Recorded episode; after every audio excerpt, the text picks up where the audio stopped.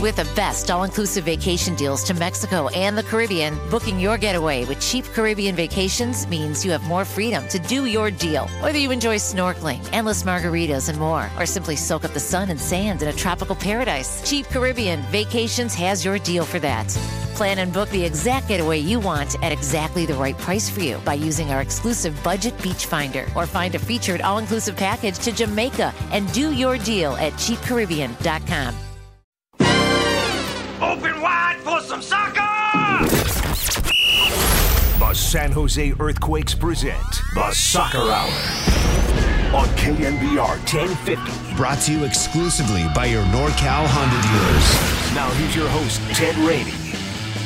All right, good evening, everyone, and welcome to the Soccer Hour on KNBR 1050, brought to you by your NorCal Honda dealers. We've got a big show coming up here tonight, and we are not going to be able to play the entirety of my interviews with Christopher Sullivan, where we talk all about World Cup draw. Also, I'm going to be joined by Haley Kottmeyer of Just Women's Sports to talk about early season NWSL results. Uh, but because we've got so much, I have to shorten some of those, and we'll have the full uh, podcast version available where you can hear the entirety of the interview. But starting off, we are going to be joined by Jared Shawlee, the president of the San Jose Earthquakes. And of course, this week, the Earthquakes made the announcement that they have announced plans for a 10 field soccer complex and training center in collaboration with the county of Santa Clara. So, this means they have signed an exclusive negotiating agreement for the fairground site. For more than I could possibly explain about this, I was able to sit down with Jared, and this was our conversation about where we are now with the plans for this 10 field soccer complex and training center in collaboration with the county of Santa Clara. All right, we are now joined by the president of the San Jose Earthquakes, Jared Shawlee. Jared, what's going on, man? How are you doing? Good to see you, Ted. Doing well. Um, you know, excited to, to sit down with you here today. Yeah, I, uh, you know, I was very um, pleased to see this presser come out the other day, or press release come out. The headline of the Earthquakes announcing plans for a 10 field soccer complex and training center in collaboration with the city of Santa Clara, excuse me, with the county of Santa Clara. Um, and this essentially is people, I, w- I wanted to provide clarity, I'll put it that way, because people kind of ran with the headline and maybe missed the details about the negotiation agreement. So if you could explain, um, and make sure that a sports broadcaster can understand it. But the the uh, the negotiation agreement, how that works, what that entails. Sure. Um, well, I'll start off just by saying I'm incredibly excited about this project. So, um, you know, it's something we've been working on. Um, for a long period of time to get a training facility built for our first team in our academy. Uh, this particular project with the County of Santa Clara uh, really started in earnest about 18 months ago, mm-hmm. um, and, and, the vision for that project. So, um, what we have agreed to uh, with the County of Santa Clara is an exclusive negotiating agreement that gives us 12 months um, where the earthquakes and the county board of supervisors can negotiate the final financial details of the project mm-hmm. uh, and also the development plan for the project. Um, and that period of time is really important because this is a really uh, interesting and, and, important piece of land for the county at the fairgrounds. Mm-hmm. Um, and so we want to make sure everyone's got their voice in the project um, and can you know contribute to, to making sure it's a long term benefit for the community. Um, what what are the potential roadblocks, I guess, along that twelve month process, or what are what are the points um, not of contention but of, of interest? Yeah, you know, I think it's just coming to a development plan that um, works for us and for the county. Um, we have a shared vision on this project of four private fields mm-hmm. uh, for the Earthquakes, Earthquakes 2 team, and our Academy teams to train on, uh, and then six public fields for the county. Um, so part of the discussions will be how are those public fields programmed, mm-hmm. who gets to use them, uh, how are they managed, um, and how does the development plan flow together between the private and public uh, portions. Um, so you know all those details will be in the next 12 months. Um, we're going to work with our architectural partners, our construction partners, uh, do some due diligence also uh, on the site at the fairgrounds, um, and make sure we understand everything that's happening out there there. In the um, backgrounds talking about this, I, I, it's been made very clear to me that it was of utmost importance to have those public fields um, available. So, I, I, guess the, the why of that, um, why is that such a big part of this? Yeah, so uh, we work we were looking at, solving for two things that are incredibly important to the Earthquakes here. One is to make sure that we have best in class training facility for all of our players at every level. Uh, the second piece is continuing continuing to expand access to the game uh, for all the youth of Northern California. Um, we know there's a dearth of fields um, in Santa Clara County, in the broader Bay Area region, uh, and so in this project and in future projects, we are always looking for opportunities to build infrastructure for kids to play the game of soccer. Mm-hmm. Um, and so, with the amount of land uh, that is available at the fairgrounds, and as we started talking about this with them, they had a really they had a good shared vision um, for outdoor recreational use, use, especially for kids. Um, and so that combination of putting those two things together in this project maybe is going to take us a little bit more time to get all that right but the outcome is just going to be incredible. Yeah. In terms of the location at the uh, at the fairgrounds, in terms of the uh, amount of space it would use, what what can you tell us about that? So the, the full project's about 34 acres of space. Uh, it's on Umbarger and Monterey roads, like right where those two come together. Um, and you know it's a site it's a site I visited as a kid. You may have done it too for the the county fair growing up. Um, and you know it's a it's a site that I think the vision that the county has for it as a recreational space, in addition to our youth soccer fields. They're thinking about a cricket field out there and some other sports related recreational projects. Um, you know, I think we can bring a lot of life back to that area and, and really develop a piece of property that's had a long history here in, in, the county. And then talking about the the how of all this came to be, because I know this is something that's been in the works for a while that um, you know maybe has not been talked about at the forefront as much as some of the other things that have been going on with with the team. But um, you know, just if you could take us through the process of how this is coming uh, to, to where we are now. Yeah, so um, during COVID, we actually did quite a bit of work with the county, um, more around with the county health department mm-hmm. around the COVID protocols and returning to play. Uh, in those discussions, we spent a good amount of time with Supervisor Chavez, um, and we talked about kind of in broad strokes what a, um, a, project like this might look like. Um, and it really just took off from there. So it's been a lot of meetings and a lot of back and forth and design work to kind of get to where we are today. Um, but getting this negotiating agreement done allows us to kind of be more public with this for the first time and mm-hmm. put out the first renderings. Um, of the complex and how how our vision for that looks.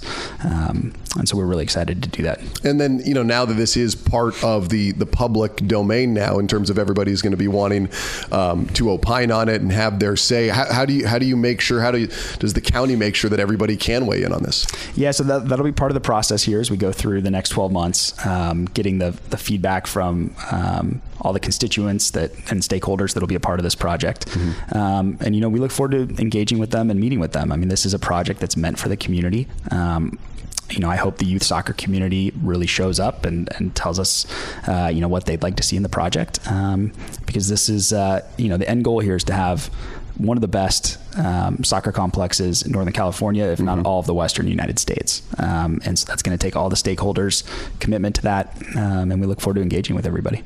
How do you battle maybe cynicism from people who would say it isn't for the public, it's for the earthquakes and there's ancillary? Because those voices, they will exist, even though from, you know, looking at it, it's like the six fields being operated by a Major League Soccer franchise.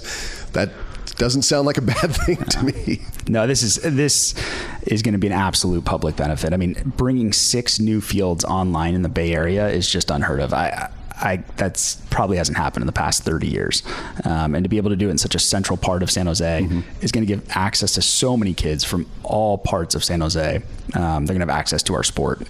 Uh, so I, I wholeheartedly believe in that concept. Uh, field usage um, has only escalated. Um, some incredible percentage over the past 10 years. No new fields are being built. Yeah. That has caused the cost of field rentals to skyrocket, uh, especially in the past five years. So we've got to put more supply of fields online to lower the cost uh, across the county for kids to be able to play the sport. And for the first team, do you imagine that this will be more of a selling point to, you know, trying to bring players in. I mean, that's something that, you know, I haven't really thought of it just now, but I mean, I suppose, you know, we, we do see that, you know, being discussed more and more. Yeah, it's, it's a great question. Um, certainly the first team players are going to get a great benefit from this. Um, and, uh, you know, that, that hopefully will be a selling point for them. I actually see it potentially even more of a selling point for some of the younger academy players who are looking to join our academy uh, versus the other options that they might have. Um, you know, we already have one of the top five to six academies uh, in MLS right now, yeah. talent wise. Great coaching, great players, great talent. To be able to add this level of infrastructure to that kind of um, the ingredients we have in place already on the academy side, I think sky's the limit from there. I guess to, to finish it up, then, if there is if there's something that I haven't asked about yet, or something that you've thought of that you've wanted to bring more clarity to with regards to this project. No, I think you know it, it's the the project is meant to be a public-private partnership mm-hmm. um, that allows access for kids in the community to play soccer that gives a really a unique closeness between the professional environment and the recreational environment so that our players are very accessible and, and you know right next to the kids that are training and playing as yeah. part of as part of this new facility. Um, and you know, hopefully, it's an aspirational project where people, young kids from around the community, look over to the field to their left and they see Cade Cowell playing, and you know, they want to be the next Cade Cowell. Um, so you know, that's our hope for this. That really fits the ethos of who the Earthquakes are and the connections we've always had that are deep in the community here in San Jose. Um, and I think this hopefully solidifies that for the next generation. To bring this now to the to the public, um, are you more excited? Is it more of a relief that you finally gotten to this point? Point, just on a on a personal level, because I, I, know you've been working on this. Yeah, you know, I'm really excited for for where the project's at right now, um, and I hope that uh, we can continue to keep the public updated as we go through these next phases, and mm-hmm. hopefully get to a, a groundbreaking here um, after this exclusive negotiating agreement period's uh, finished. Jared, I assure you, I will have more questions for you regarding this, and I will uh, continue to check in with you on this as we get through this 12 month process. Uh, but thank you so much for your time today, and I will see you soon. Good to see you, Ted. Thank you. Again, that was the president of the San Jose Earthquakes, Jared Shawlee. I have not had much time this week to talk about the San Jose Earthquakes with everything that's been going on with the World Cup draw. We wanted to get into some NWSL action. Of course, uh, this announcement about the uh, exclusive negotiating timeline with the county of Santa Clara. But the fact of the matter is, we all know the Earthquakes need to start winning games. It was a great comeback on Saturday. I will not overlook that in the slightest, but you cannot keep registering draws at home. There have been three home games. There has only been two points out of a possible nine earned. And now you've got another stiff challenge coming up against Houston on Saturday. Of course, join me Saturday at 5:30 right here on KNBR 1050 as your San Jose Earthquakes visit the Houston Dynamo. But the San Jose Earthquakes need to start getting wins. They need to start climbing out of this early season hole. There's plenty of time left. I have no doubt about the fact that they can do it. It's just got to get started sooner rather than later. We are going to take a break. On the other side, we are going to talk all about the United States men's national team and the World Cup draw. That's coming up next on the Soccer Hour on KNBR 1050, brought to you by your NorCal Honda dealers. You are listening to the entirety of my interview with Christopher Sullivan here on the Soccer Hour, brought to you by your NorCal Honda dealers. Again, this is the full interview that you heard part of on air on the Soccer Hour now in full length form, again with Christopher Sullivan, as we talk about everything and the World Cup draw of which the United States have qualified. Mr. Sullivan, what's happening? Always a pleasure. I, I, briefly saw you during the broadcast the other night, and I made sure to give Joe Cannon a, a, hard time because I, you know, I was doing multiple things at once as usual, like any broadcaster. And right. it wasn't until after you, you, came over, I feel a hand on my shoulder. I'm like, oh, it's Christopher Sullivan in here right at the start of the second half. Uh, so I, I made sure. I said, Joe, when we have a World Cup veteran stocked by the booth, you got you got to make me aware. My man, first of all, it was it was great. I appreciate the bear hug. That was great. Joe was super gracious as always. He was nice to all the, the scouting uh, folks that were there from the United States national team I, identification for youth. And yeah, it was great to see you guys in action. You know, you guys both sounded good. We just did a little quick cameo there to say hi. And uh, yeah, the, the um, great to be on your show and, and, and with your listeners again. Very excited for the World Cup. I should be in Doha I've been there two times in the last four years. Fortunately, I did the World Cup that was played in Russia out of beIN Sport in Doha, Qatar with Andy Gray and Ruud Gullit and Christian Vieri and Richard Keys and on and on. They have just, it's just such a pleasure and an honor to be with those guys. So mm-hmm. I'm planning on being back there in November as well. And, uh, getting back in the groove again. I did like four or five of these hits the other day. So after a, after a knee replacement, you know, I'm not in a wheelchair or anything, I'm getting back into the broadcasting. So it's it's been really fun. Hey man, let me let me ask you as now you're uh, you know you're uh, uh, not a kid anymore. Not that you were a kid when you were on the U.S. team that was you know going to the World Cup, but did you did you appreciate it the same way that you would have now when you were going to the World Cup? Did you have the same perspective on it then, or were you just an athlete and not? You know, it's different when you're when you're young and in the midst of your career. Like when you look at it now, especially the United States getting back after missing it in 2018. I mean, did Right. did you have any of the same perspective about it then as you do now? Yeah, absolutely. You know, I was fortunate because there was only two Americans. It was a very young team, and, and while several of those players went on to have incredible careers, you know, you think John Harkes, Eric Wynalda, Tab Ramos, you can go on and on with all the players that were playing abroad. But at that time, it was only Peter Vermes that was in Volendam, and I was in Raba ETO in the Hungarian First Division. Peter had been there the year before. Obviously, he comes. His father's from Budapest, and he's Hungarian. And I had an agent. We played a game actually in Lille, in a tournament of Lille. I scored a goal against Bernard Lama, and um, Janos Pinter, who was who was the one who discovered Morten Olsen and Louis Van Gaal. And um, in that particular game, you know, my agent Eric Peter had said, "Hey, he, you know, he felt you were the best player on the field, and then he wanted to represent me. And I was planning to go to Belgium, and I ended up going to Hungary. Um, and it was the best move that I made. But since childhood, I always wanted to play in a World Cup, and I think most football players will tell you that's the dream. And I just heard someone the other day. They said someone was just who was being interviewed. It was someone from another country said, I forgot who it was. They said I didn't even think about playing club football. all I thought, and they were one of the best club players. They said all I wanted to do was play in a World Cup. That's it.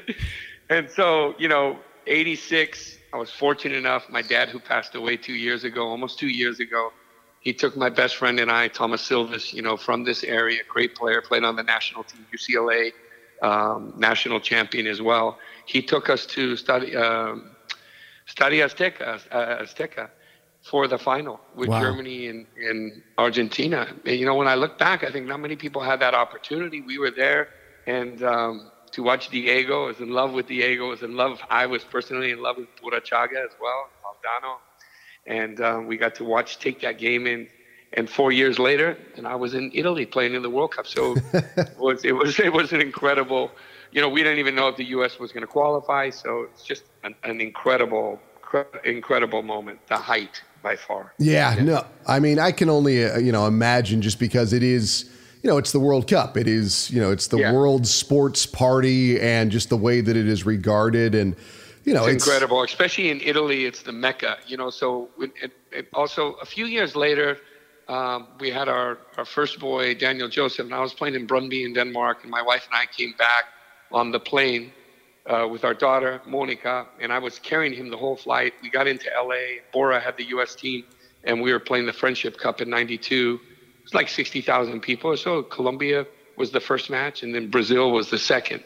And I was 27, 28. I was super skinny because the way they ran in Denmark. I'm not skinny, but you know, fit like a butcher's dog, you know. And uh, and my my wife flew back to our house in Northern California, and then some family came out to watch the games, but also lining up against Brazil to play against Cafu, a young Cafu and a young Roberto Carlos and Bebeto and Rai. Uh, that was also one of the heights, and it was one of my best games that I played with the U.S. against Brazil. Who, one of my good buddies who ran Adidas said, "You haven't done anything till you play against Brazil." so you know, Brazil is is uh, is also a great moment to play against uh, the yellow shirt.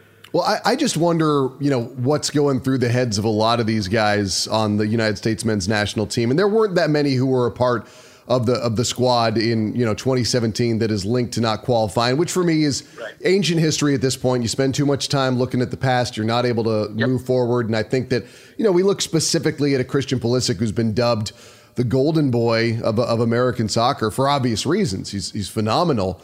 Um, you know, just Yes. these guys, but it's different. I mean, you were the, the precipice uh, or the emphasis on soccer that is put now. Like I, I was, you know, 13 at the first MLS soccer game, and that to me was a huge deal. And I, you know, it was incredible, and it's I it's been the norm for me, but it wasn't the norm for a lot of my friends. Now my kids, they're eight and six. Major League Soccer, UCL, you know, whatever it is, watching Liga MX games, everything's televised. It's all the norm. I mean, these guys who are now representing the U.S. and going into uh, Qatar, it's just, it's, it's so interesting to watch how this has developed and you know there's there's a tremendous amount of pressure on these guys there's never in my opinion never been more pressure on a US squad because they are so talented right now and they are all so young and seemingly getting they're all at a stage yeah. of their career where they're getting better which makes everyone just you, you kind of dream a little bit about what they can do. And i don't you know for me i'm looking at you know getting out of the group stage advancing but at the same time it's like you you do start to flirt with the idea of well what can this team really do? Yeah you know i, I think there's so many things to unpack there with what you just mentioned. You know first of all it's the youngest team in the World Cup, so bodes well for 2026 when USA, Mexico, and Canada host. That's probably when they're going to start striking the, uh, you know, that optimal high note of their playing uh, capacity, if you will, and more importantly, to find some kind of cohesion and chemistry, because I think that's what's lacking most. Mm-hmm. Even though you have individuals that are playing at an astonishing level, uh, you know, Christian Pulisic playing in uh, Chelsea, winning Champions League. You look at Tyler Adams, his trajectory.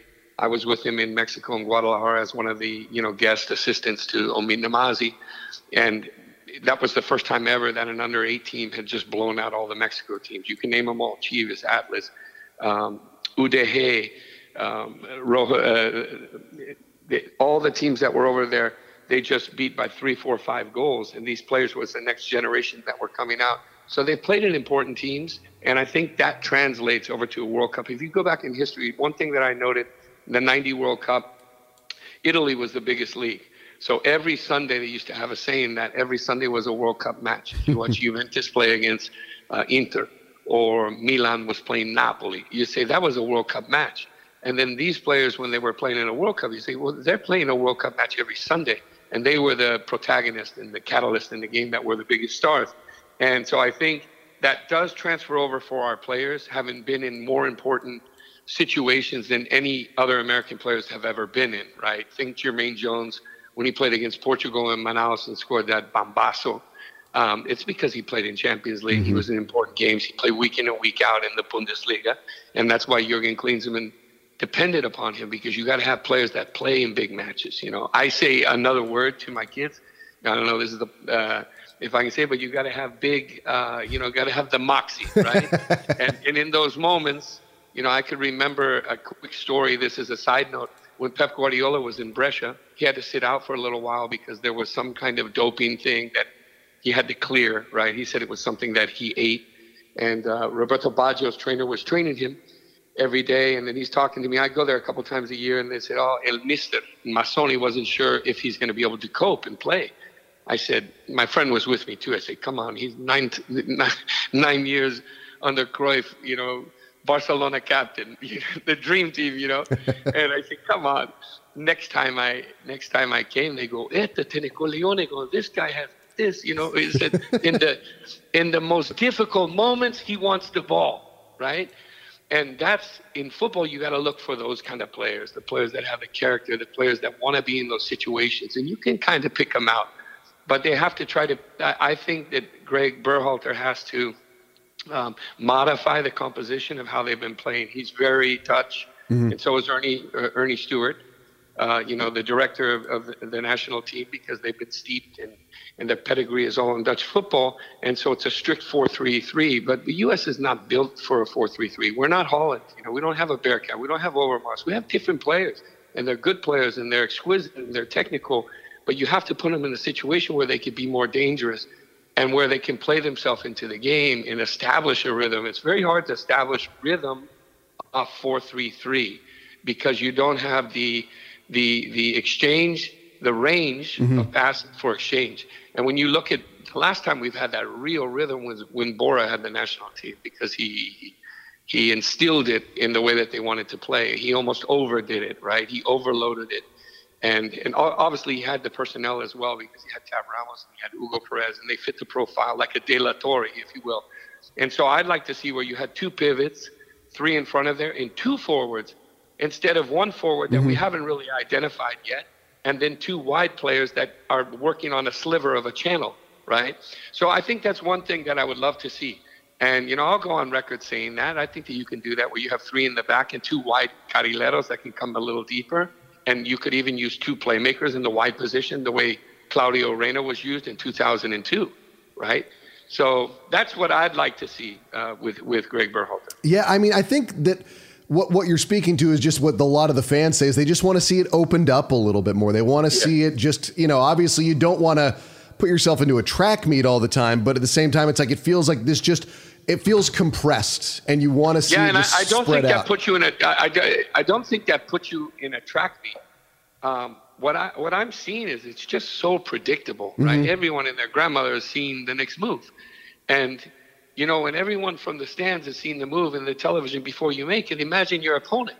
that that also has an edge. It's cutting the veins, and you're playing. You're talking about in a World Cup, so you've got to have deception. You got to have chemistry is really important because we have players that are clever players. I mean, like Gio Reyna is a good player. Pulisic, I could see him as a second forward there, just playing off the top forward. You know, he's got speed to make runs. He's got timing and intelligence. He turns on a dime. You'd be putting him closer to goal. Then allows you three behind those two. I, I would, if I was coaching the national team, I would do that. But I think the methodical build up and the patience and going back, it almost looks like Manchester United. Sometimes it's hard to watch. It's not. I mean, even in, even in Panama, with the five goals, the first ten minutes started out pretty poor, right? Yeah. And so you you, it's just like note to self: Hey, if you're playing against, you know, a, a European power, or you're playing against a, a very well polished um, FIFA World Cup side, you know, they're not going to give you that, and they're also they're going to punish you in those situations. Then you're chasing the game. You don't want to be in a situation where you're chasing the game. So, I think it would allow him. At least he should experiment in the le- next seven months to change that up because if they looked, if they went back and looked at all the games you know, they've only played a few halves of really impressive football. Group B England, Iran, U.S., and the winner of the Euro playoff. Um, immediately, you look at the opportunity for the U.S. and England to go head to head in the World Cup. Right, um, right. And I think people have almost been taking it lightly. People have been saying it's uh, you know favorable. I don't believe in a favorable grouping in the World Cup because all these teams Agreed. are phenomenal and anything can happen. Plus, whichever of those three teams gets in there in the Euro playoff, they can present a stark challenge. So, what what's your take on Group B? I think it's it's more favorable than say Group. Um, uh, what, what, F, Belgium, Canada, Morocco, Croatia yeah, no, the one that I really thought was G: Brazil, Serbia, Switzerland, oh, Cameroon. Yeah, you know? and Cameroon being the kind of the unknown. You don't. That African nations tend to they're brilliant out of the gates, and then they get taxed physically because the recovery of playing eight matches in three games. Sometimes the second match the legs start going because they've done 35 step overs in the first 15 minutes, right? And then your body is you don't have the capacity anymore. The stress as in the later rounds, sometimes they don't grow or build is a better word, like teams like Germany and Brazil and Italy. Of you know, obviously Italy's not in there, but the, the big nations, right, that know how to build through a tournament. I think Serbia is going to be very tough. Huh? I mean, they have a world-class goal scorer, Vlahovic, who just went to Juventus from Fiorentina, and they'll be similar to. They'll be a version of Croatia, like from the last World Cup. Yeah. Why not? They're in a good group, and they have a the coach Dragan Stoj, uh, Stojkovic was one of my favorite, favorite players who played in Marseille. He played in Japan. I mean, he was a beautiful, one of the top echelon midfielders in world football. So I think that group would be a tough group for U.S. But um, playing the winner of uh, Scotland, Wales, and Ukraine, we don't even know if Ukraine's going to play because yeah. of the situation.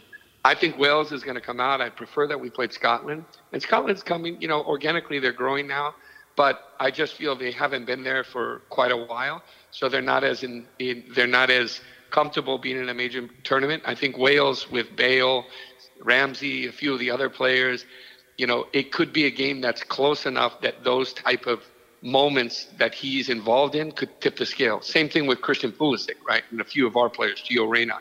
So I think that we would be even with Wales with a slight, we'd be a slight favorite over Wales. I think we'd be uh, not a heavy favorite, but you know, one and a half favorite over Scotland. Mm-hmm. And I think Ukraine, if they went through, would be a, an entirely different situation that you couldn't quantify ahead of time because you don't know what you're going to get. Yeah, no. Very well said. Um, yeah, I, I, look at these groups and I feel like before it's been very easy to identify like which one is, you know, going to be the most. Di- but like all of them this time, like I can't believe that all I can talk about Iran will be very tough. Uh, it's inc- and particularly to play Iran in the last match because the great thing is that you play a European team and then you play England. And it kind of would be nice to play England in the first match because then you know what you need in the next two right? Yeah.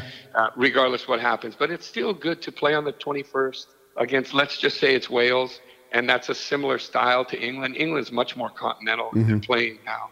I mean, all these players have been coached under continental managers. You know, Pep Guardiola, Pochettino is in PSG, but he was, you know, so many years ingrained in in the EPL. And you look at Arsenal, you know, with uh, with Arteta, and then you look at Antonio Conte, and before that, all the different managers that have been in the EPL all these English players. And I was telling Max Bretos the other day when, you know, my old partner, that I said the English team is not arrogant. You know, they're not big headed. The media gets on top of it a little bit where they'll overhype it. But these guys are very humble. They mm-hmm. have a great coach. You know, so th- this is an England that, you know, they were in semifinals in 2018. They were finalists against Italy and went to penalty kicks in the Euros. So you're talking about the form of the day and, and just in the, the, the, the top of their, their moment age wise and talent wise. Phil Foden, I mean, he walks around the field with his chest out. Pep Guardiola has given them so much confidence.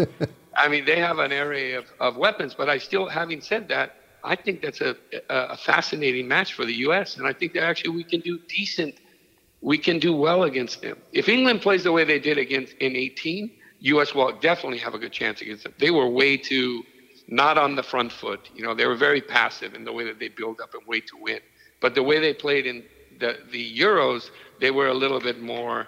You know, they had some they had some urgency to their play. Group E, Spain, the winner of the Intercontinental Playoff 2, Germany and Japan, or Group F, Belgium, Canada, Morocco, and Croatia. Which one intrigues you more? Uh, or Group F? Uh, wow. I mean, uh, from from just the four teams, Group F, uh, you know, I think Belgium, Canada, Morocco, Croatia. I love Morocco. Mm-hmm. I've always liked teams from Africa of French culture, um, and they've always had those type of coaches. Uh, also, Canada is was clearly for me the best team in Concacaf playing yeah. wise. Just when you watched it, how they play, so they deserve to be there. I think John Herdman has done an excellent job. And Davies is getting healthy. I mean, that's another. Davies is the best player in Concacaf with Pulisic. Those two, you know, then you could put Chucky Lozano and El Tecatito Corona and a few others in there. Raul Jimenez, maybe. So I think Canada, Belgium. You know, I was just watching Kevin De Bruyne and just the other day, the day of the draw, I had mentioned that you know, a lot of people are thinking Belgium's not the same Belgium. I say they have the best midfielder in the world. Mm-hmm. That's a he's a game he's a game changer.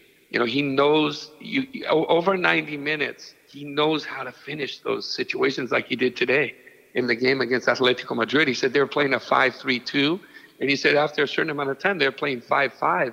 he said it was like it was like playing handball to get in behind him. That's what he said. He said it's like the movement you had to make is like playing handball, and. uh you know, to try to find those areas. But he made an incredible, incisive, just a surgical cut and a great finish. So I like Belgium, Canada, Morocco, and Croatia. You know, obviously, uh, uh, Croatian. When you look at the coach there, Jack, he's got to make sure that he freshens up the team a little bit. Look for a younger Modric. Look for a younger uh, Croatian player because they're developing players left, right, and center there. And um, the the one thing that many of these countries do, Ted, is that they they go with the same players that they were in the trenches with four years before, like yeah. Marcello Lippi did, and then they end up not doing well. So hopefully Croatia adds a little. Um, but Group B, Spain and Germany and Japan, that's a nice group by far. you know, here's something that was brought up the other day that I didn't even consider. It was somebody showed a picture of the air conditioning uh, system they were, you know, they got going for these stadiums in, in Qatar. In Qatar. Yeah are, are the European nations at any of a disadvantage in these games compared to you know the? No, no, no, not at all. Actually, they got that wrong because both times I was in Doha, Qatar, was like June, July. Mm-hmm. So in 2018, like Vieri and I, we had to get in a car and go to the studio. By the way, the, the best studios in the world. I can imagine. There are no studios like that. There, I'll show you some pictures later. There is just nothing like it. It's crazy. It's insane. And so you're jumping out of the hotel with these thick blankets on the front door, and you make a 10 yard dash to the car. It's like 120 degrees. the second time I went, you know, Gilberto Silva and I, we were hanging out more, you know, going for walks, going to the pool and stuff like that. We go to the gym. You know, you get used to the weather a little bit because it's dry. But in November, it's going to be in the 70s, mid 70s to 80s. So it's actually this World Cup in 2022 in Doha will be cooler than the World Cup in Russia in 2018. Wow. Yeah. That's- because that's why they that's why they chose it to have it in November. It's a beautiful time of year. Yeah, no, I mean, I know that the, the the lateness was obviously part of it, but you know, you see the photos of the air conditioning system. It's like, Yeah, wow, yeah. that is like that is that is something else. So, just uh, la- last thought from you on just everything heading into this this World Cup. Like, where, like, what what's the storyline beyond the United States? Obviously, we're biased, but what? Well, I think Mexico. You got to bring up Mexico because you know half of California where we live is is of uh, Mexican descent, Yep. and uh, they're our cousins, they're our neighbors, and I think Mexico always punches above their weight when they play Brazil or Argentina or or maybe uh uh when you think '94 when they played against Italia, they they're in their worst moment. And think about when Vasco Aguirre took over. I remember we I did the game with Max in New York when Bob Bradley took a C, a USC team, and Mexico took their A team because they needed to win and kind of resurrect their their their confidence. I think that you know Tata Martino, he's got a lot going on. The players are good players. Um, they'll come around by the time the tournament is there, and I think they'll play well. But this is the worst qualifying that I've seen of Mexico. Mexico with just the way they're playing, you know. So they're kind of they have a good generation of players. You know, Yeah. you look up front, uh, El, Te- El Tecatito Corona. What a great name too, Tecati Corona. You think does he like to party? I don't know. Or his dad does. We give him the name. And Chucky Lozano, Chucky Lozano, I love. You know, the one who went to Napoli. Raúl Jimenez is getting back into form. We'll see if Vela comes or Chicharito. But they have great midfielders too, and um, and very savvy defenders. Great goalkeeper in Memo Ochoa, who's done well in World Cup. So I think it's a matter of finding. You know, I was wondering would they change the coach, and they're not going to do it because Tata's on a lot of money. I would have loved to see, and this is, I'm just throwing it out, I would have loved to see El Turco Mohamed as the coach there. Um, Antonio Mohamed, there was an Argentine player that played in Toros Neza and he played in many clubs in Mexico, and he's coached Monterrey in, in so many, Club America as well. And he's just been in Brazil, I think with Atletico Mineiro, he won Copa Sudamericana. And so I would love to see that change, but they won't do it. Um, but I, Mexico is going to be an interesting story because the U.S. and Mexico commit, they bring the most fans to every World Cup. It's true. Yeah, no, I mean, obviously they, they roll deep with the fans. But Mr. Sullivan, I know you got to run and I got to move on to the, the next interview I got to do here after this. But always a pleasure, and uh, I'll be seeing you real soon. All right, my friend? Anytime, my friend. Great to be on with you. You are listening to the Soccer Hour brought to you by your NorCal Honda dealers. Now it's time for us to shift gears and talk about early season NWSL action with Haley Kopmeyer of Just Women's Sports. All right, we now have joining us on the Soccer Hour on KNBR 1050. It is Haley Kopmeyer of Just Women's Sports. It's her second time coming on the show, and you know Haley was a uh, a goalkeeper in her playing days. And Haley, I'd like to think that you were just inspired by people like me shoving a microphone in your face uh, for you know however many years that brought you over to the media side, or, or maybe not. That may not have been the reason. But uh, how are you doing today? I am good. I'm good. You know, I I think it played a part because I think you know as as the game has grown, um, you know, it really is the people who kind of from the beginning have been pushing and continuing to kind of keep shoving that mic, but in all the best ways that have you know gotten us to where we are and, and where it'll keep going. So I'm I'm excited to be on this side of the table now. Yeah, no, is it is it weird by the way? Have you gone and like talked to former um, you know people that you were either played against or played with, and they almost look at you a little bit differently now that you are quote unquote media? Um, I think so. I, I probably have some friends that you know sort of like watch what they say, but I, I think that you know I'm, I feel like I'm a good friend who's good at keeping a secret. But I'm I'm sure there are a few moments where it's crossed minds before. Yeah, no, it's it's all it's it's part of the joy of. Uh, I just like to tease every. Uh, Every former uh, soccer player, in particular, for coming to the dark side, because I on the Earthquakes broadcast, I work with uh, Joe Cannon, who is of course is part of the uh, the goalkeeper club that you're part of a, uh, part of as well. So it's always fun to remind him on a consistent uh, a consistent basis that he's uh, he's not he's no longer as close to the club as he was, but uh, obviously just having fun. Um, you know, to start off, I figure I will talk about uh, CBS putting the big matchup of the two expansion California teams, new for 2022, Angel City FC and of course San Diego Wave. Uh, 500,000 plus viewers tune in for that one. Are you surprised by that at all? Because I, I personally was not. No, I, I wasn't surprised. You know, I think with both these clubs, there's just been, especially Angel City, there's just been so much hype around it and so much press. And they, you know, they are, they're setting such a standard for what clubs in this league need to be. And, you know, I, I think, you know, you get that star factor in California, you have national team players on display. It was, you know, it, it really was everything you'd want that game to be. Um, you know, lots of goals, high flying action. It, it was, it was just a fun game to watch. It really was, and I'm, I'm glad. You know, CBS. They, you know, they're smart. They they probably had a pretty good idea of what that was going to turn into. But I think that despite everything that Angel City FC has done to do everything right. I mean, their marketing, the the amount of sponsorship deals they've made and partnerships, that's that's all gone right so far. But on on the field, they're clearly still finding themselves.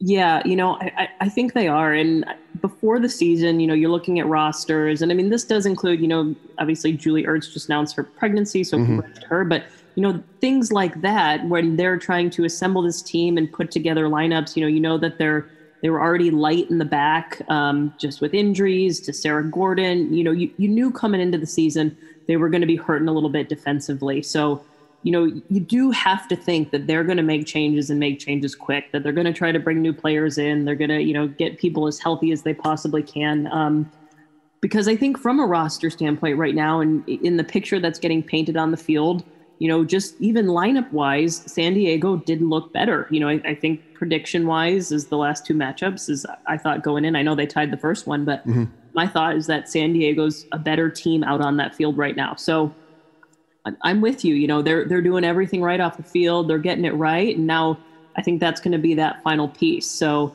you know, you you got to think it comes quick though, because I think a club like this, they don't want to go into their regular season. They don't want to get into their home stadium and and be losing.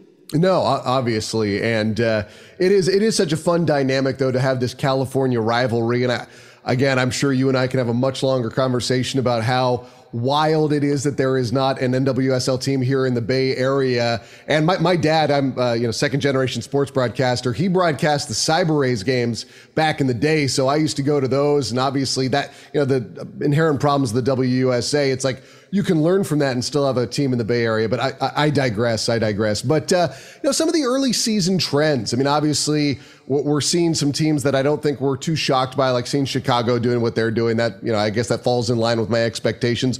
Washington has looked better than I was expecting. It seems like the fact that they have six points through four games. It seems like they're weathering everything that's being thrown at them. What are what are some of the things early on here that are surprising you, or maybe standing out, or some um, some decisions that you've seen made, um, or just you know results that have kind of surprised you?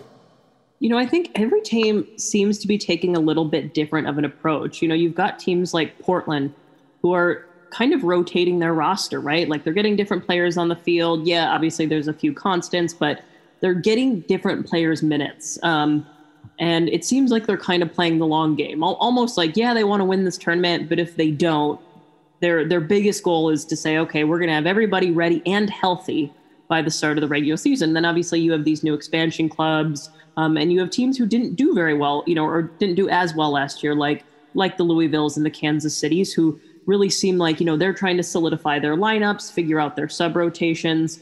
Um, and, and so they're playing really consistent lineups. So every team kind of seems to have just like a slightly different strategy and, and, the other theme, unfortunately, a little bit has been injuries, right? You know, mm-hmm. you have a really competitive tournament this early in the season, and players are playing three games in eight days really early on. So, you know, and, and injuries are coming to big time players like Marta and Lynn Williams and Tierna Davidson. And, you know, I know Sarah Gordon's was before this all started, but, you know, kind of these injuries that you don't want to see. So I think it is going to be interesting moving forward how the league, you know, how they put on this tournament and what how teams prepare for this tournament and what their mindsets are. Because I do think, you know, yeah, they want to win, but more so, they want to get their lineups right, um, and they want to stay healthy now. Yeah, I know Orlando was just another one. Their keeper got added to the injury list. Um, you know, it's just it happens. It's I mean, it's every sport. There are early season injuries. W- when you were playing, how long did it take you to really get used to your teammates? Because obviously, there's you know comings and goings from one year to the next. But did it, you know, that chemistry? It's such an overused term because there's some athletes who get together and they understand each other right away. And you know the idea of chemistry almost it exists from you know its impetus whereas other players it does take a while to learn. Like was it was there any sort of a consistent factor into where you felt like the team knew itself or was each year a, a unique identity? I do think it is a unique identity. And honestly i i think that that is probably the hardest part about you know coaching right because more often than not, your best 11 isn't your best 11 players, right? It's the mm-hmm. best 11 who play well together. And, you know, there were times I've been on teams that, you know, maybe I wasn't the best goalkeeper, but the team was playing the best in front of me. So I played. And there was other times where, you know, maybe I felt like I was the better goalkeeper, but I wasn't playing because the team didn't play better in front of me. So it, it is really one of those kind of elusive things. And it seems to build it seems to be something that builds, right? Like this confidence and your confidence in the people around you and your team culture. There's so many kind of little things that feel like it plays into this sort of this trust. And and I'm, you know, you see San Diego, you know, they tied that first game, but they've looked better each game. Whereas mm-hmm. LA, they've actually looked a little bit shakier each game. And you kind of see that trust faltering, you know, between lines and kind of between the players. So and, and that's something you immediately as soon as you recognize it you want to jump in because it, it really is. Like i you know i've played on teams that have been the best in the league. I've played on teams that have been kind of the worst in the league. And it it really is so hard to pull yourself out um, of kind of getting into the slump of losing. So i you know i, I do. I, I expect to see changes you know that there's personnel changes you can make. There's bringing in new players. There's you know changing the structure of your you know trainings and the time on and off the field and you know how you interact with each other so you know i think you're starting to see that early on um, you know which teams are starting to look better and better each game and then you know which teams are are struggling early the the KG match um, was OL Reign and Portland's. Uh, you know, obviously that's a one goal game, and those are two of, in my opinion, the the best teams in the league right now. It's always early. Do you hate it when people say, "Oh, you know, these are two of the best right now"? Or are you like, Ted, we haven't seen anything. It's, you can't make that statement. No, I think you know. I mean, they. I, I think early on, you know who's going to be pretty darn good, and yeah, things can derail that, and it might start great and end poorly, or you know, th- there's obviously things that are kind of like that. But you knew going in you know that both of these teams were going to be ready. From a personnel standpoint you know from a coaching standpoint you kind of knew what you were going to expect. So i don't think it's you know too crazy to say after a few games you know maybe one game is a little early but you're starting to see it now who's i mean you are you're starting to see it now who you think okay who can compete and you're also starting to see okay who's got to really make changes otherwise they're going to struggle.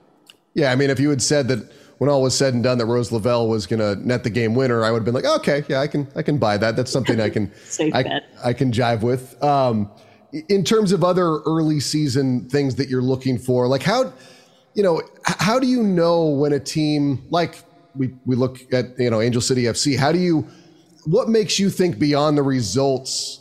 Like, is it the lack of maybe decisiveness in passing when they're building from the back? Is it a, you know is a lack of organization from the midfield to the attacking third? Like what do you see specifically? Because as a keeper, you know you guys are the only ones out there on the pitch that see everything. You see it going away and you see it coming back. And I know from you know working you know side by side with the keeper that you guys have a unique uh, perspective. A hundred percent. I. You know, again, I think it's like probably a little bit different from every team, and it and it really does come back to you know how your team chooses to play and the confidence that you build in the people around you you know and, and it is it's you know do you trust the person behind you? Do you trust the people in front of you? Um, and you know in the same regard you know that mistakes are going to happen and do you believe that both yourself and the people around you can kind of rebound from those mistakes? Mm-hmm. um, and you see early with teams like you know like gotham has had a couple late ties and a couple late winners and you just kind of get the vibe of okay at some point a lot more goals are going to come for a team like that, but they're they're starting to figure it out and they're grinding out wins. Um, you know, even like the spirit, you're kind of getting that vibe that okay, they didn't, you know, they didn't start quite as hot as they wanted to, but they're starting to figure it out again. They're getting these gritty goals, and you know they're going to be okay, um, and they're keeping the faith. So, yeah, I, you know, I, I do think you see that, and you're starting to see just some of these like you know character moments, character players already starting to kind of rise to the top. Yeah. Um, you know, we're at the point now where um, Vlatko Andonovski has made his call ups for these upcoming friendlies. And now these teams, especially the expansion teams, are going to be without key players. So, what does that do to a team? How much different is training, especially even uh, with uh, with San Diego, a rookie like Naomi Girma? And um, you know, obviously, we got to watch her up close and personal at Stanford. Um, she's been on the show before too. We know what uh, an impressive you know, player she's been and how much we think is possible for her in the future. But suddenly it's like, okay, what does that do to everybody else on San Diego when Abby Dahlkemper and Naomi Girma, two cornerstones of that back line, are suddenly are suddenly gone? They're not there at training today. Yeah, you know, I it is tough and it is a challenge for every team every year when this happens and i think that's why you know your regular season winners are always teams with such depth um, you know, and it is always, you know, the Portlands, it seems to be these rosters that just have the depth to kind of rotate through and, you know, beyond their 11, they know that they have great players on the bench. I mean, it really is. It's why, you know, early on, you're like, oh, Reign look good. Reign have a deep bench. Portland look good. They've got a deep bench. You know, Spirit, Gotham, you, you name these teams that just feel deep. And these expansion teams don't quite feel as deep yet.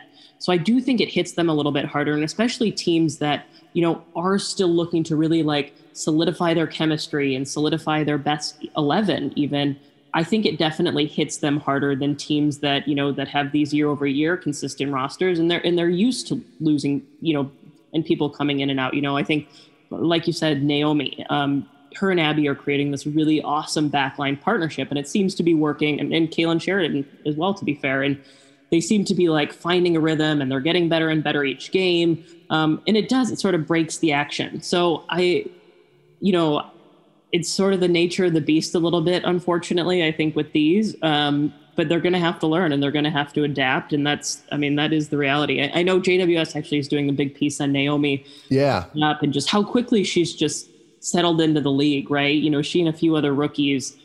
It's such a hard jump to make. And it's such, this is such a credit to the players who just jump in. You know, heard Jaelin Howell, Elyse Bennett's been really good for Kansas City. And they just, they come into the league like it's they've hardly stepped up, you know, like, and I mean that in a very positive way. Like mm-hmm. they were already playing at that level. So um, that's been, that's always cool to see year over year. With Naomi Girma, um, obviously we talked about her uh, right around draft time in the winter uh, when all that was was getting ready to go down. She ends up being the the number one overall pick. Like I said, you know, here in the Bay Area, we got to see her up close and personal. I'm just curious in, in watching her so far, what you've seen, because what's impressed me is that even when she's made a, a, quote unquote mistake, and I say that from my viewpoint, and like maybe, you know, it wasn't a mistake, we just had the play went out, but even when she's emergency defender mode, it's not been panicked. It's like she's been able to recover and put herself right back in the correct place. And to see that type of maturity from somebody as, as young as her, that to me is what's really, really unique about watching her.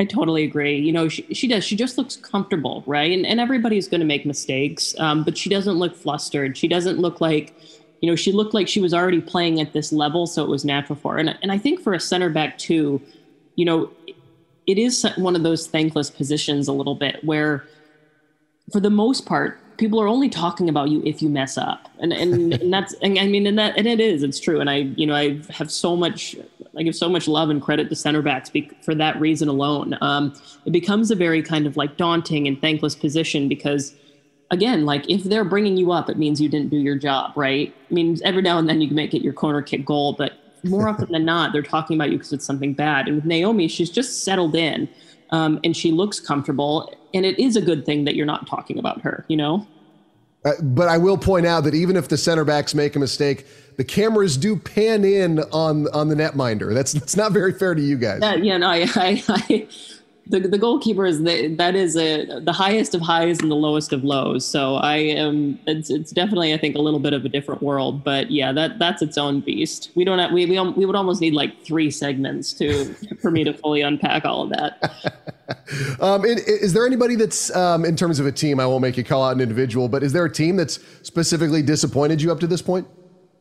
Ooh, you know, I again, and I'm and I'm calling out my old side a little bit here, but and I know that they've had some injuries, and you kind of expected it with as many offseason, you know, turnovers as they've had that Orlando was going to struggle, but it just seems like you know, with the injuries, with everything that going on, that that hole just keeps getting deeper and deeper and deeper. So, um, you know, some of it's in their control just based on the choices they made in the offseason, and then some of it's just not, and they're kind of victim to those, you know, just those early season season woos that you see every now and then, and mm-hmm. it, it's going to take a lot now for them to really again kind of what you feel like is like dig them out of the hole that they're already in and also one that unfortunately they're kind of used to being in you know not having had very many successful years. So early on they're there you know we've we've called out angel city. Um, you just can't imagine that they're gonna let it fly that they're you know not winning games. Um, so I, I, bet you see some big signings there I, i'd have to imagine it because i mean they not only do they need want to win, but they do need to win, right? You know, they're they're really trying to build something there um, that is bigger probably than any other team in the league, realistically. So I, I expect them to to be quick on the changes. I, I, had this discussion with somebody about a week ago because they were talking about how much they'd heard about Angel City FC, and they're um, just a general sports fan. They're not a specific um, soccer fan, but they said, wow, you know, it's impressive how much they're hearing about this club. And they also asked though if that was dangerous because you know, it, has been interesting. Like we make the direct comparison to Major League Soccer, which, like NWSL, is a young Miami. league in the it's global. My, yeah, Miami. Yeah, yeah. I it's, listen. I'm with you, Ed. It's it's just it's it's it's scary to think about. Like, okay, there's all this hype and there's all this pressure. Like, what if they don't live up to the hype? What if they and what if they are? Let's say they do turn things around quickly, which I'm I'm expecting them to, like you. And then is it what happens if everybody just focuses on them and then you're kind of cut adrift when another team is not a dominant power? It's it's a very interesting tightrope to walk. It is, and it you know what it puts a spotlight on them, which I know you know from the top down they feel. The ownership feels it, the investors feel it, the players feel it, the coaches feel it. Right, like you kind of have a shorter string, I think, to operate on.